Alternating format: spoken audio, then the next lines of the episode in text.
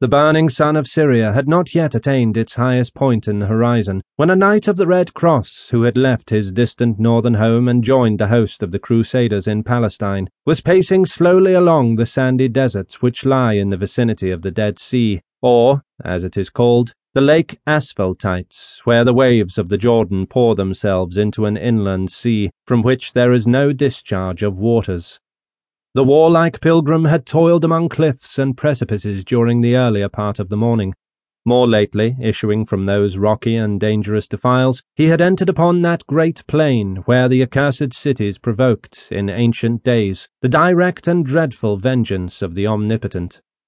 The toil, the thirst, the dangers of the way were forgotten as the traveller recalled the fearful catastrophe which had converted into an arid and dismal wilderness the fair and fertile valley of Siddim, once well watered, even as the garden of the Lords, now a parched and blighted waste, condemned to eternal sterility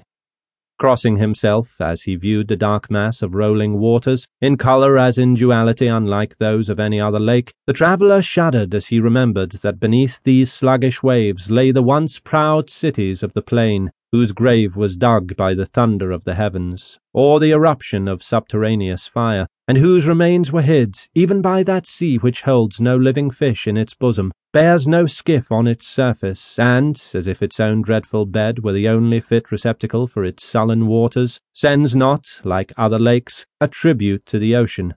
The whole land around, as in the days of Moses, was brimstone and salt. It is not sown, nor beareth, nor any grass groweth thereon, the land as well as the lake might be termed dead, as producing nothing having resemblance to vegetation, and even the very air was entirely devoid of its ordinary winged inhabitants, deterred probably by the odour of bitumen and sulphur which the burning sun exhaled from the waters of the lake in steaming clouds, frequently assuming the appearance of waterspouts. Masses of the slimy and sulphureous substance called naphtha, which floated idly on the sluggish and sullen waves, supplied those rolling clouds with new vapours, and afforded awful testimony to the truth of the Mosaic history. Upon this scene of desolation, the sun shone with almost intolerable splendour, and all living nature seemed to have hidden itself from the rays, excepting the solitary figure which moved through the flitting sand at a foot's pace, and appeared the sole breathing thing on the wide surface of the plain. The dress of the rider and the accoutrements of his horse were peculiarly unfit for the traveller in such a country,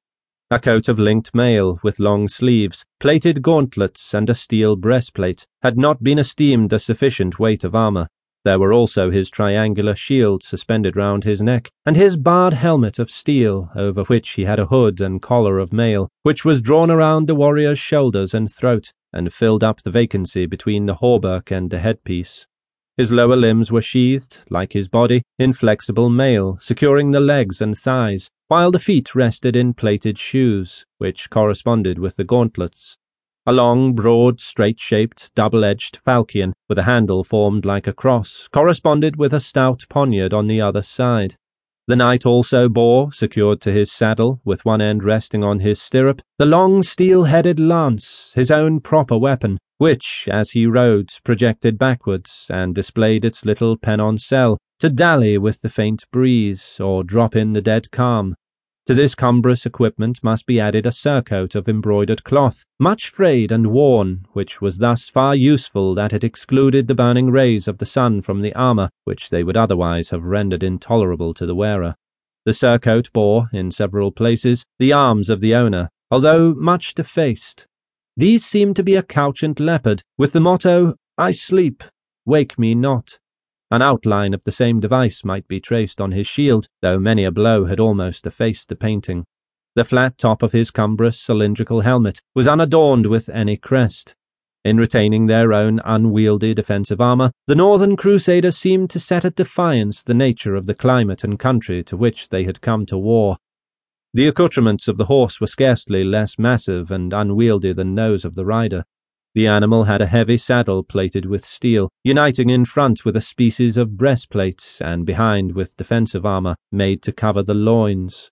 Then there was a steel axe, or hammer, called a mace of arms, and which hung to the saddle bow,